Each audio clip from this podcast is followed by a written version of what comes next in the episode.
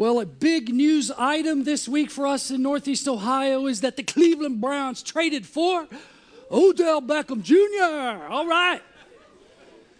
The number 13 jersey is uh, selling off the shelves. We just can't wait to see Baker Mayfield drop some bombs to Odell Beckham Jr. time after time after time after time after time. And those dudes are going to take us to the Super Bowl, right? Yes. We are going to scream and we're going to dance and we're going to do chest bumps and we're going to do high fives we're, we're going to feel like we're part of a movement. But the reality is, those guys will be playing, and we'll just be cheering. We're going to be watching and reacting. We're not personally going to be making anything happen on the field. We won't be part of a movement. We'll be watching, hopefully, a movement. And I'm afraid sometimes that mentality has kind of crept over into the life of the church, the mission of God. Because a lot of us are really good cheerleaders for the mission of God. We see a video like we saw today of somebody like Holly, and we go, wow, Holly is awesome. We stand on the sidelines and we throw up our pom poms and we celebrate while somebody else is hard at work on the front lines of the mission, making a movement happen or trying to make a movement happen. What I'm hoping for today is that we would stop being just cheerleaders and that we would all start being contributors to the great movement of God, the mission of God right here in Northeast Ohio. And it doesn't start with the masses, it really starts with one, it starts with one person. So, my question to you today is who's your one? Who's your one. Now, that's not some team that wins from Indiana. Like, Hoosiers one? That's not what I'm talking about. Who is your one person that you're trying to get to Jesus? Open your Bibles today to Luke chapter 5, and we're going to read a story about four people who found their one person to get to Jesus. Now, before we dive in, I want us to take just a simple self assessment. So, I've got a few statements on the screen. And I want you to give yourself a grade on a scale of 1 to 10, 10 being high, 10 being like, oh, this really pleases God. I'm very much like Jesus here. So here is statement number one it is when it comes to bringing people to Christ, I am not calloused or complacent. So give yourself a grade on a scale of 1 to 10. And be honest. Be honest. Give yourself a grade. We're not going to do it out loud so you can really be honest. Here's the second statement I do whatever it takes. I go to great lengths and make great sacrifices to get my loved ones to Jesus because I know, I know that I know that I know He is the ultimate source of their healing and miracle. This is why I'm getting people to Jesus because nobody else can give them the healing that He can give them. Nobody else can give them a miracle like He can give them. Third statement I not only have faith to believe that Jesus can forgive and heal my loved ones, I believe that He will. So, again, give yourself a grade on scale of 1 to 10.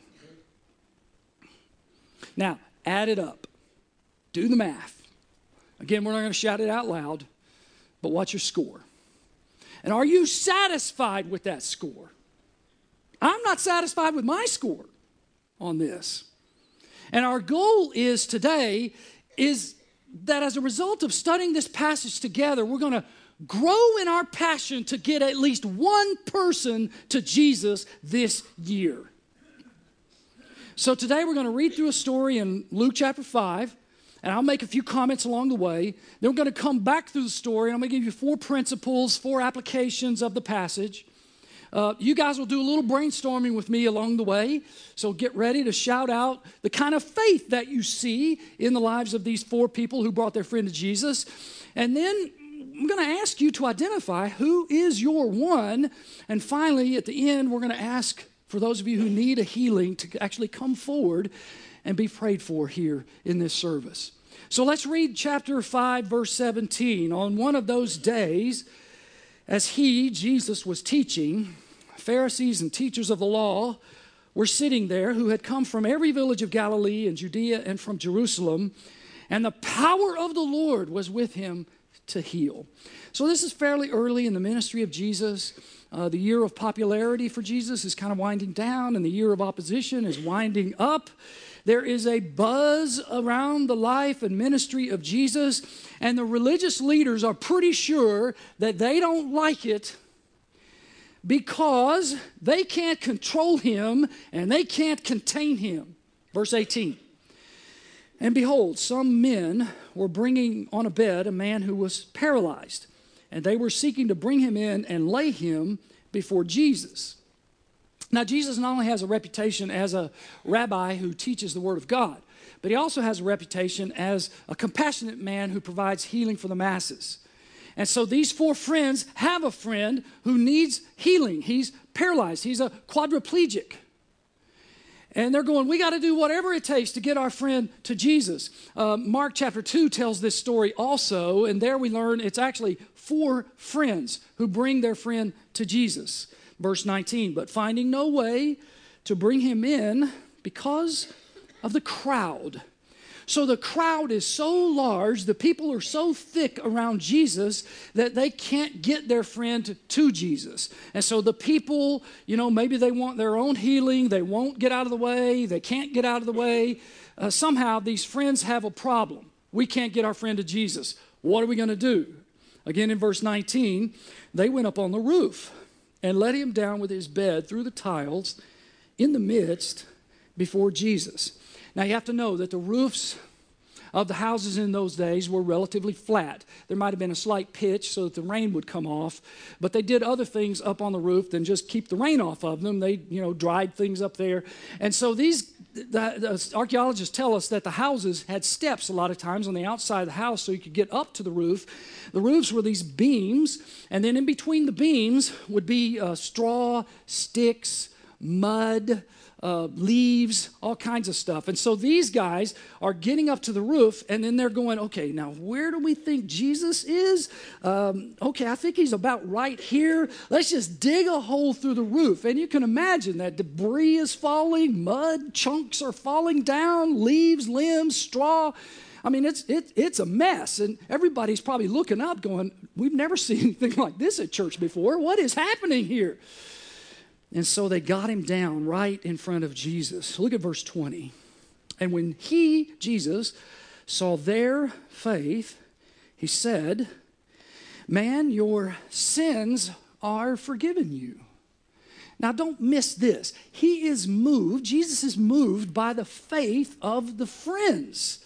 Now, certainly the paralyzed man had to exercise faith too because he goes, okay, you guys can take me to Jesus, and okay, you guys can like haul me up these steps and then drop me down.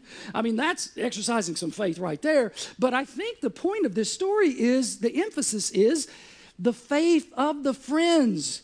Now, Jesus gives the man the most important gift that he can possibly give anyone, and that's forgiveness. Forgiveness. Why is that the most important thing? Well, all have sinned and fall short of the glory of God. That means me. That means you. That means you. We've all sinned and we've fallen short of the glory of God. And if we die and our sins are unforgiven, we are headed straight to hell.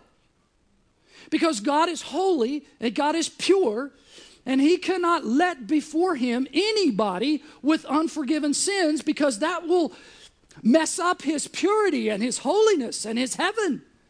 And so our sins have to be forgiven.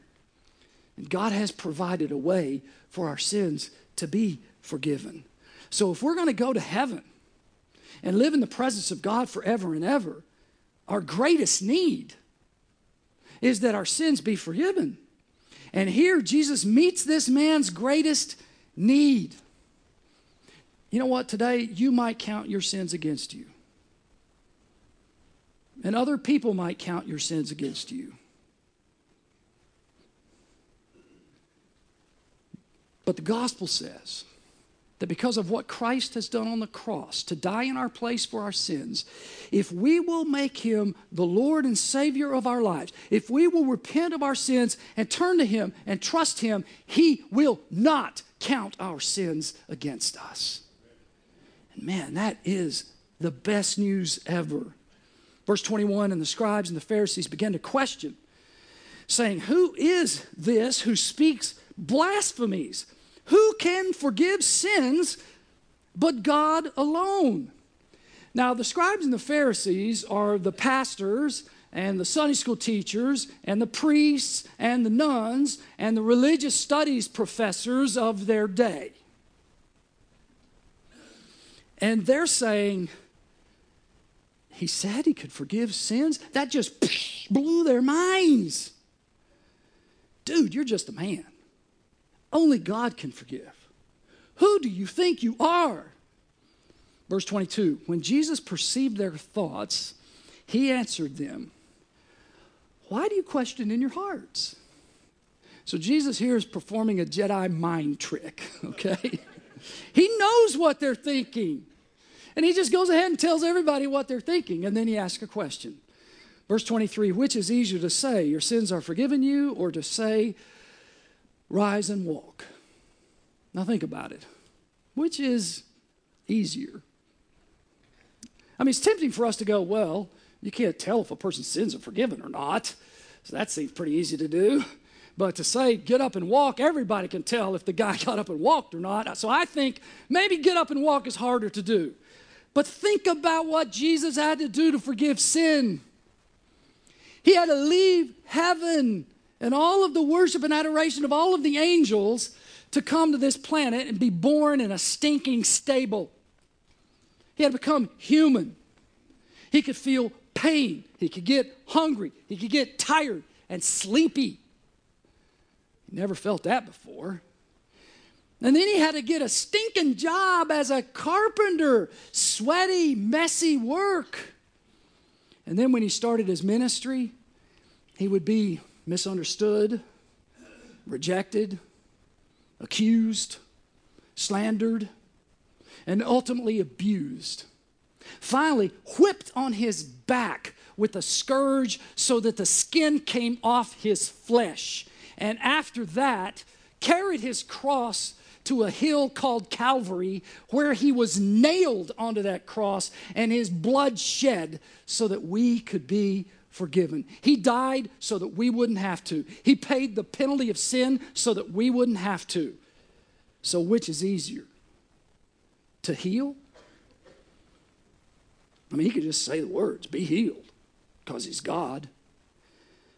But to forgive required his ultimate sacrifice.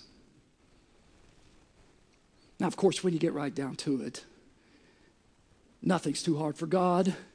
Nothing's impossible for God, and Jesus is God. So neither forgiving nor healing are too hard for Jesus to do.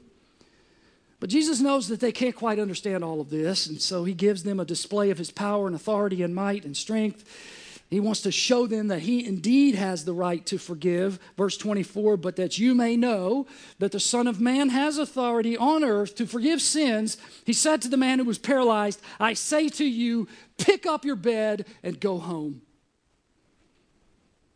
Now, does the man just like jump up? Like nothing had ever paralyzed him? Or does Jesus reach over and pull him up onto wobbly legs? until the guy reaches equilibrium? We don't know. But here's what we do know verse 25 and immediately he rose up before them and picked up what he had been lying on and went home, glorifying God. Now, this word immediately here, it, indicates that there is not much need for occupational therapy here. the man just goes home on his own power and he's praising God. Verse 26 And amazement seized them all, and they glorified God, and they were filled with awe, saying, We have seen extraordinary things today. um, that's a pretty powerful worship service, wouldn't you say? Everyone's amazed, everybody's glorifying God, everybody's experiencing awe, and everybody says, We've never been to a worship service like this before. And that's what happens when Jesus is in the house. And that's why we ought to pray that Jesus Christ will show up here through the power of His Holy Spirit, weekend after weekend after weekend after weekend after weekend. All right, that's the story. Now, here's what I want you to do I want you to think about your family members and friends, people who may be far from God. Almost everybody you know is paralyzed in some kind of way. It might be relationally, it might be emotionally, it might be vocationally, it might be psychologically, it could be physically. Everybody you know is paralyzed in some way. And maybe you're here today and you're paralyzed in some way too. What is it going to take for us to get our family members and our friends to Jesus Christ so that they can experience a miracle? The miracle of forgiveness, and then just perhaps the miracle of physical healing. What's it going to take? I got four ideas for you today. First, it's going to take love. Love your friend. Love your friend. With this latest shooting in a mosque in New Zealand, we've now seen in recent years mass murders and shootings in businesses and bars and schools and theaters and universities and concerts and mosques and synagogues and churches. I mean, the evil is real and the evil is tragic. And the state of the world ought to mobilize us and motivate us to be people of radical, sacrificial love. That's who we need to be. And as the song says, Jesus loves the red and the yellow and the black and the white, and so should we. And he loves Buddhists and Muslims and Hindus. And he loves liberals and conservatives. And he loves atheists and secularists. And he loves folks like us. And we should too. We need to be people of love. And if we really love people, we will be people who are working hard to get people to Jesus because He alone can meet their greatest need. And that's what these four friends did. Go back to verse 18, and behold, some men were bringing on a bed a man who was paralyzed, and they were seeking to bring him in and lay him before Jesus. That is what love does. We want to lay our friends and our family members before Jesus. That's what we're supposed to do. You want to know how much you love somebody? It's how passionate you are to get them to Jesus Christ because you can't help them, not like He can. No doctor, no lawyer, no educator can help them, not like He can. Do we love people enough to have an uncomfortable conversation with them about why they need Christ? See, the Apostle Paul says in the book of Corinthians, he goes, For the love of Christ compels us, controls us. It's the love of Christ that makes us his ambassadors. It's the love that Christ has put in our hearts for him and for others that makes us go and find the one that we're going to get to Jesus. Paul, or Penn Jillette of the magician duo, duo Penn and Teller, is an atheist. But even he recognizes that if the Christian message is true, it is a violation of love if we do not get our friends and family members to Jesus. Let me, let me read to you a quote. You can find this on YouTube. Here's what he says I've always said that I don't respect people who don't proselytize. I don't respect that at all. If you believe that there's a heaven and a hell, and people could be going to hell or not getting eternal life, and you think that it's not really worth telling them this because it would make it socially awkward, how much do you have to hate somebody to not proselytize? How much do you have to hate somebody to believe everlasting life is possible and not tell them that? That's an atheist rebuking me and you, rebuking the church. He's saying it is hatred to have the good news of salvation, and you sit day after day, week after week, month after month, year after year, next to a dude at work, and you never tell that guy that Christ alone can save. You don't like that guy. Penn, Teller, Penn says you hate that guy. Who is a friend who is in danger of dying with her sins unforgiven? Who is a family member who is in danger of dying with his sins unforgiven? Get their face before you, their name in your heart. It all starts with love. Love your friend. And then see Christ's authority. And that's the point of the story here, I think, is, is his authority. Jesus is in charge. He's not weak. He is sovereign Lord of all. Look at verse four, uh, 24. He says, But that you may know that the Son of Man has authority. What kind of authority? Well, he has authority, of course, to forgive. Ephesians chapter 1, verse 7. In, in Jesus, we have redemption through his blood, the forgiveness of our trespasses, according to the riches of his grace, which he lavished upon us. Lots of us have come from a religious background where rules, rituals, regulations, all that stuff, that's religion. And religion says this I messed up. I better keep it from Christ. But the gospel, biblical Christianity says this I messed up. I better get to Christ as fast as I can. Why would we want to get to Christ when we mess up? Because He's a forgiver. He alone forgives. He loves to forgive. That's who Jesus is, that's what He does. People who have a real relationship with Jesus know that He came to this planet to forgive people like you and me. In fact, He says later in Luke 19:10, He says, For the Son of Man, that's the way He referred to Himself, the Son of Man has come to seek and to save those who are lost, to seek and to save those who are sinners, to seek and to save those who have messed up to seek and to save those who are paralyzed in some way. That's who Jesus is. And that's what Jesus does. You know what he does? He throws our sins into the depths of the sea, the Bible says. He, he, he takes our sins as far as east is from the west. That's what Jesus does. He throws our sins behind his back.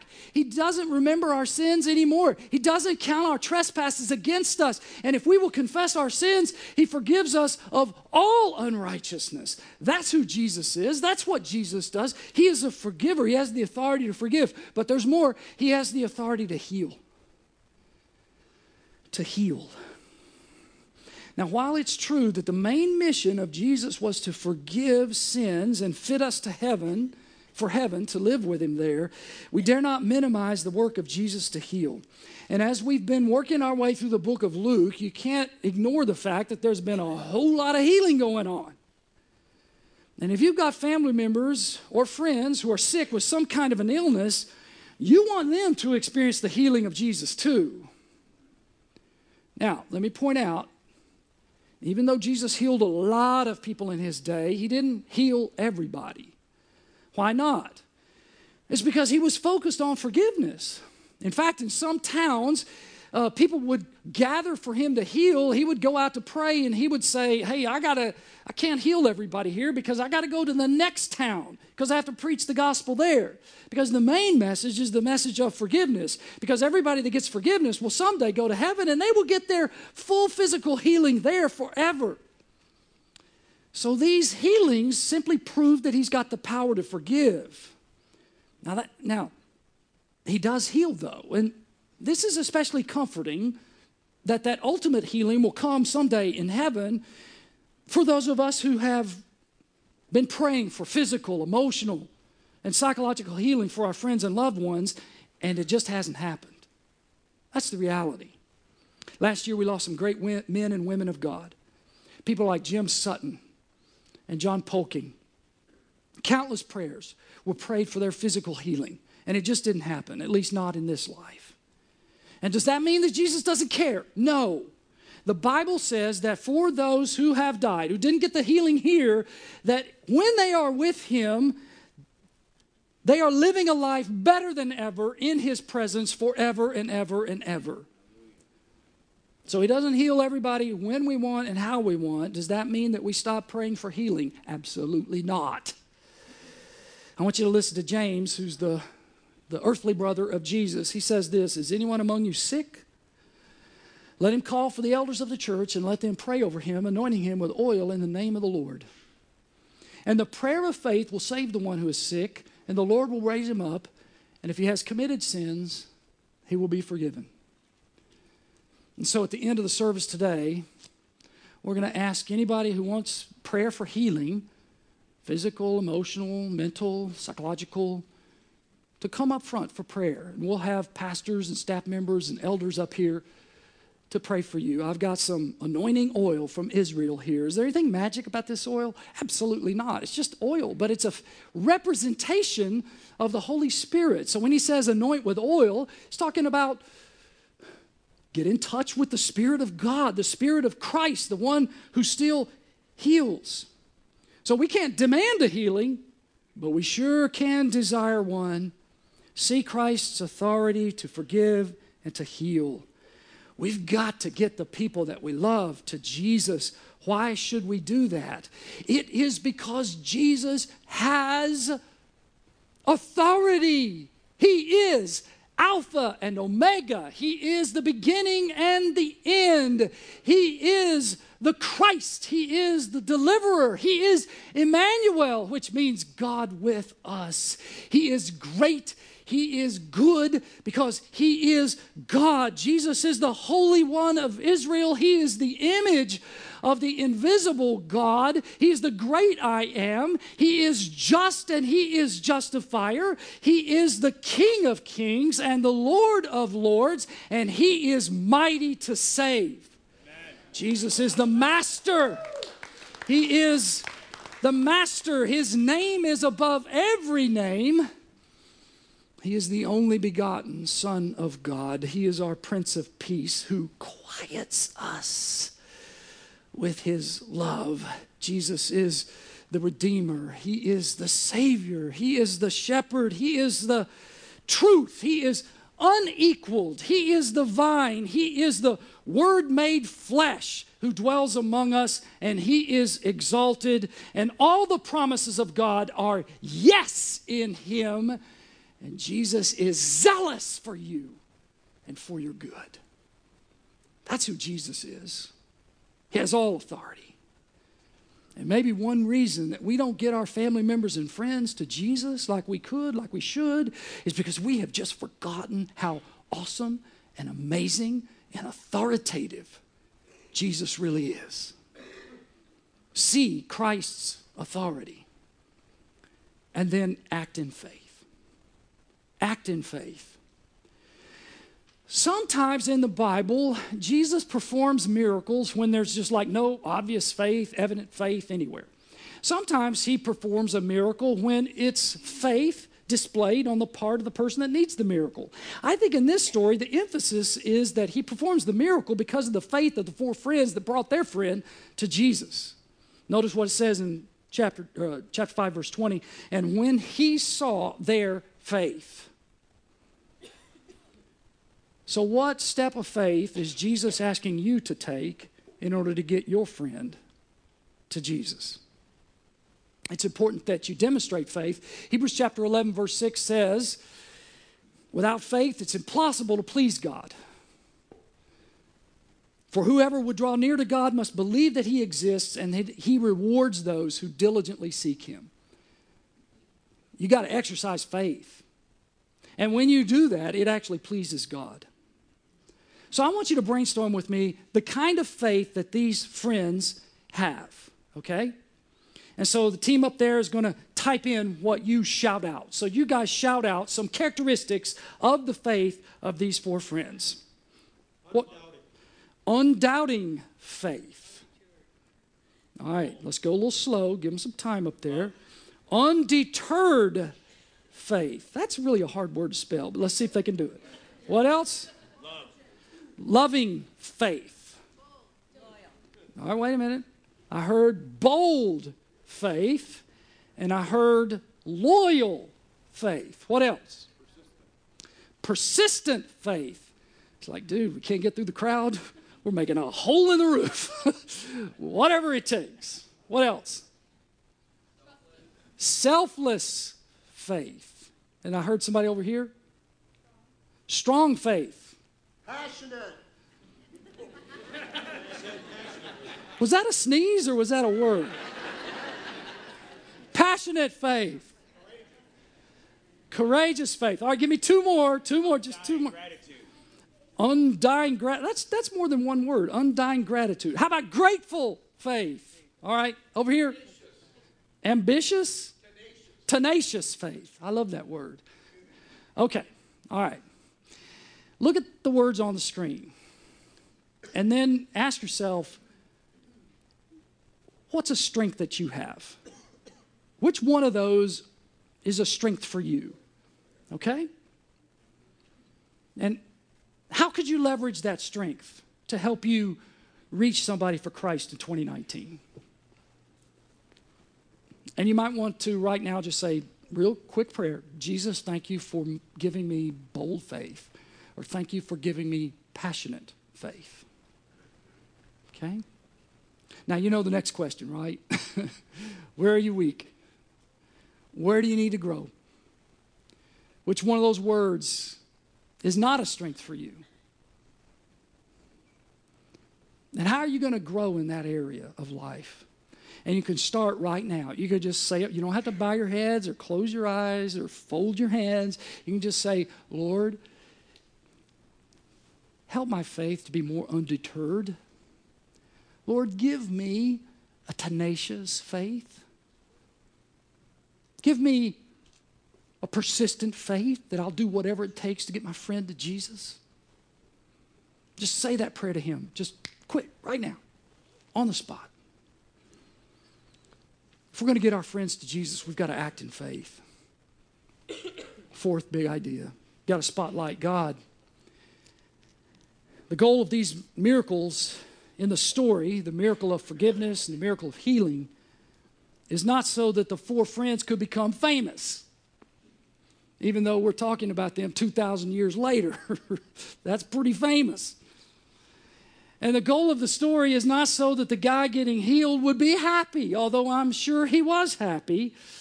The goal was that God would get glorified. Look at verse 25. Immediately he rose up before them and picked up what he had been lying on and went home glorifying God. And amazement seized them all, and they glorified God and were filled with awe. You know, when you come into this building, uh, you see like a stone over the door. And that literally is the cornerstone of this building. Now, most of the time, a cornerstone goes in the corner of a building behind a bush. But we didn't want our cornerstone to go behind a bush because it says something very important. So we stuck it over the door. And it says, To God alone be the glory. Because that's at the heart of all that we do. Romans chapter 11, verse 36 From him, to him, through him are all things. To him be the glory forever and ever. Amen. You know, Pastor David Platt says this. I saw it this week. The message of biblical Christianity is not God loves me, period, as if we were the object of our own faith. The message of biblical Christianity is God loves me so that I might make him, his ways, his salvation, his glory, and his greatness known among the nations. God is the object of our faith, and Christianity centers around him. We are not the end of the gospel, God is. God is. So, whenever there's forgiveness and whenever there's healing, whether it's healing in this life or the life to come, the ultimate aim is that God gets glory. So, spotlight God. Now, these four friends had their one. Who's your one? Who's your one? I want to thank Cuyahoga Valley Church. Uh, this church makes um, 104, 106 available for me to be able to do what I do with the North American Mission Board to, to train the guys who are training the next generation of church planters. And so this past week, we had guys here from Wisconsin and North Carolina and Dayton and uh, Columbus and um, guys from just, just a, around the country to be trained, eight guys to be trained to train the next generation of church planters. And when visiting pastors come to this church, they often go, Hey, how many seats does your auditorium hold? And how many services do you have? And what they're really trying to do is the math to try to figure out, you know, how big is this church anyway? Um, I've been around pastors long enough to know that pastors like to talk about numbers, numbers. And pastors say things like, uh, well, we count people because people count. And if numbers weren't important, why is there a book in the Bible named Numbers? We seem to be fixated on the numbers. And the bigger, the better, right? But a number that seems to impress Jesus is the number one. He tells a story later, right here in the book of Luke, in chapter 15, about a shepherd that had 100 sheep. 99 were accounted for, one was missing. And that shepherd went out and found the one and brought it back. And then Jesus makes the application in verse 7. He goes, There will be more joy in heaven over one sinner who repents than over 99 who need no repentance. So in 2019, who's your one? Who do you know who's paralyzed in some way? Spiritually, emotionally, relationally, psychologically. And you're going to make it your aim to do whatever it takes to get that one to Jesus. I've got my one. Who's yours? Can you see their face right now? Do you have a name? I'm saying if you can't see a face or you don't have a name, you need to say, "Oh Lord, I'm, I'm not, I'm not, I'm not in step with the Spirit right now." I want you to literally have a name and a face. Literally, who is it? Here's a prayer that you might be able to pray. One of my ones is a guy named Marvin, so I'll just plug his name into the prayer. Dear Heavenly Father, I come to you in Jesus' name. You know that just like the man in Luke 5, Marvin needs forgiveness and a miracle. Put your love into my heart for Marvin. Help me to see Jesus as the great authoritative Savior and healer that He is. Give me a tenacious, sacrificial, risk taking, creative faith to get Marvin to Jesus. Please, I beg you, be compassionate and give Marvin healing and forgiveness in 2019. And we will be sure to give you the glory. Amen. Could you pray a prayer like that for somebody? You know, we're going to post that prayer on Facebook and we'll put that prayer up on our blog. Better yet, compose your own prayer. But begin to pray. That's one step of faith, prayerful faith. Is probably the first thing we need to do to get our friends to Jesus. Would you do that?